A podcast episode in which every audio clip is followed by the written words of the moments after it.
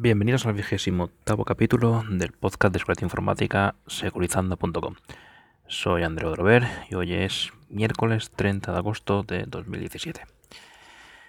Bueno, en diferentes programas hemos visto estrategias lógicas, ya sean de ataque como de defensivas, eh, pero hoy iremos un poco a la defensa más física. Mm, vamos a ver cómo defender nuestras redes locales para que no sean alteradas sin, el nuestro consentimiento, o sea, sin el consentimiento de los administradores de redes. Bueno, veamos situación. Eh, tengamos una empresa que tiene diferentes sedes. Eh, es muy común que estas sedes estén repartidas geográficamente y que la gestión de la red esté centralizada en un equipo de administración eh, bueno, equipo, según el tamaño de la empresa, el equipo puede ser una única persona y puede ser el hombre orquesta y no ser su única labor, sino gestionar cualquier cosa desde servidores a, la red pura. Bueno, en cualquier caso, este equipo de administración, sean 20 o una persona, mm, trabajará en una oficina, probablemente a cientos o incluso miles de kilómetros de las otras oficinas donde hay parte de su red. Así pues, eh, ¿cómo puede este administrador de red minimizar los problemas de una red física local que está ubicada en, lejos, lejos, están en ubicaciones lejanas, donde generalmente otras personas pueden acceder y trastear sin que sean vistas por este administrador? ¿Cómo lo conseguimos? Bueno, eh, veamos.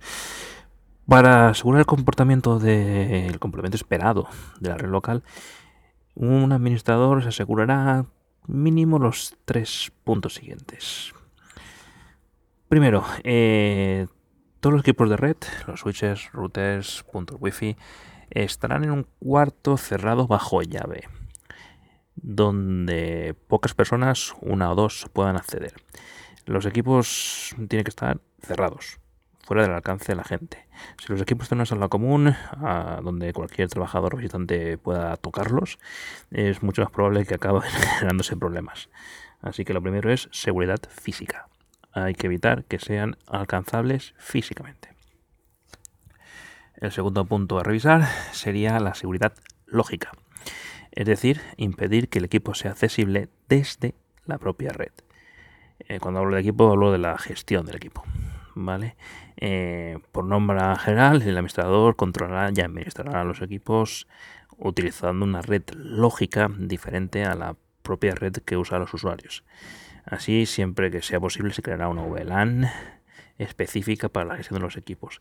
Esta VLAN será diferente, sí o sí, de la donde están conectados los equipos del usuario, es decir, los ordenadores, las impresoras, la red del usuario final y se aplicará una política de acceso de tal forma que únicamente los administradores desde su oficina central podrán acceder a la gestión. Cuando hablo de gestión hablo de la consola, que bueno, puede ser una consola web o puede ser una consola mm, de línea de comandos, SH, dependerá del equipo. Eh, igualmente lo ideal es que eh, cualquier intento de acceso a la consola quede registrado y se genere una, alarma, de manera que el administrador se entere de que alguien ha intentado acceder donde no debe y podrá actuar en consecuencias dándole un tirón de orejas al usuario cotilla que ha intentado acceder donde nadie le llamaba. Bueno, una vez protegido el acceso físico y lógico a nuestros equipos, mm, nos falta el tercer punto, sería la proteger el funcionamiento de la red en su conjunto. A ver, mm, es común, no es nada raro que bien, porque necesitan ampliar equipos, porque se a traslado de gentes, porque alguien considera que necesitan más tomas de red en una sala de reuniones. Pues bueno, vaya allí y conecte un switch o un hub a la propia red operativa. Mm, generalmente estos equipos vienen configurados para que funcionen la primera sin, sin más, eh, del tipo book play, vamos. Pero bueno, eh, mano de una persona no técnica, estos añadidos pueden acabar haciendo un, espagueti de red, generando topologías no óptimas y con una gran cantidad de conexiones que a la larga hacen que la red sea lenta e incluso provoque pérdida de servicio. No es nada, no es nada raro, no sería ni la primera ni la última oficina eh, que se quede sin red porque alguien ha visto un cable suelto por el suelo y para no pisarlo mm, lo enchufa en cualquier equipo y casualmente genera un bucle porque una, boca, punta del cable está en la toma 1 y la otra toma del cable termina en la boca 4 del mismo switch, generando un bucle infinito que puede acabar en tormentas de broadcast, haciendo que simplemente inundando la red de tráfico no útil y inutilizando la red. Eh, puede parecer tontería, pero pasa y mucho. Así pues, eh, nos interesa proteger el correcto funcionamiento de la red. Lo que debe hacer un administrador de red es bloquear cualquier equipo de red, cualquier switch, hub que no sea suyo, que no haya configurado, preparado y montado él. Para esto, bueno, tendríamos dos estrategias básicas en función de los equipos que nos conectan a nuestra red. Los hubs o los concentradores son unos equipos tontos. Simplemente tienen lo que reciben por un puerto, lo multiplican y lo envían por todo el resto de puertos y viceversa. Cualquier cosa que reciban por un puerto lo vuelven a enviar por todos. Son equipos tontos, simples, sencillos, no tienen inteligencia y son baratos.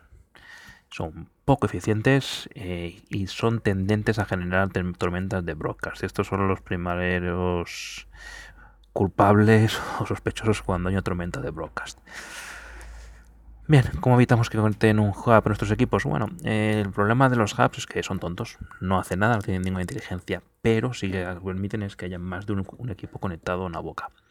Así pues, si nuestra electrónica de red detecta que en una boca de usuario, donde solo debería haber un ordenador, detecta dos o más, sabremos que pasa algo raro.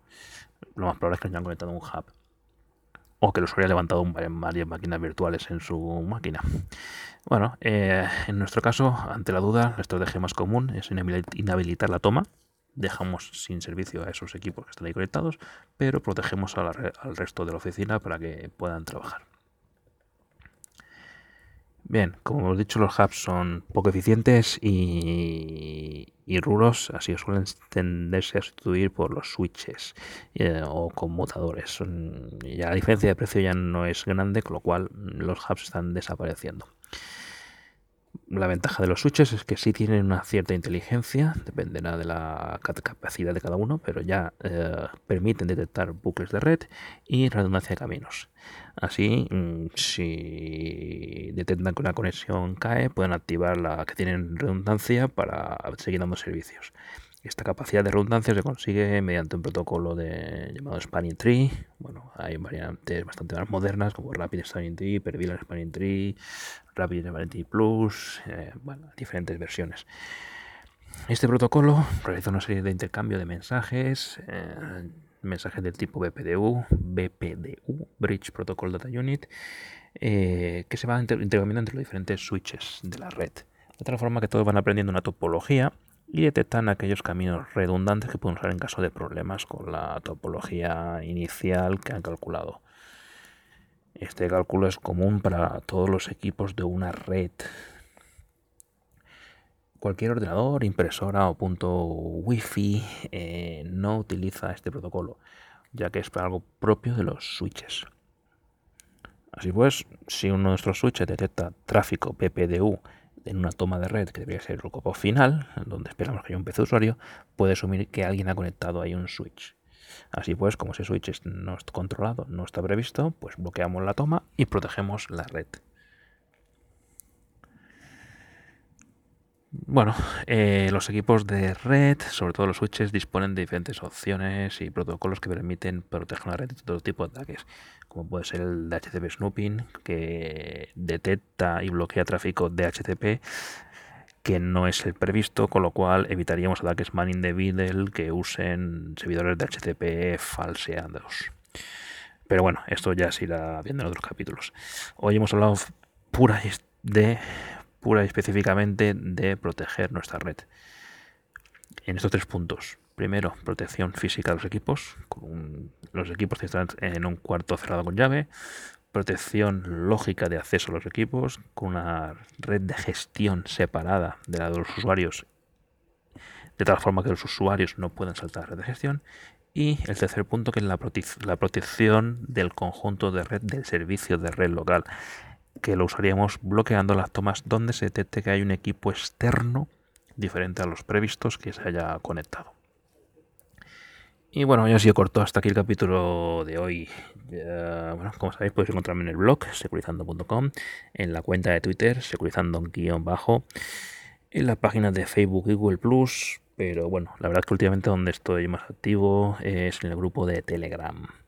Tenéis un enlace al grupo en el propio blog y como tweet fijado en la cuenta de Twitter, securizando-bajo.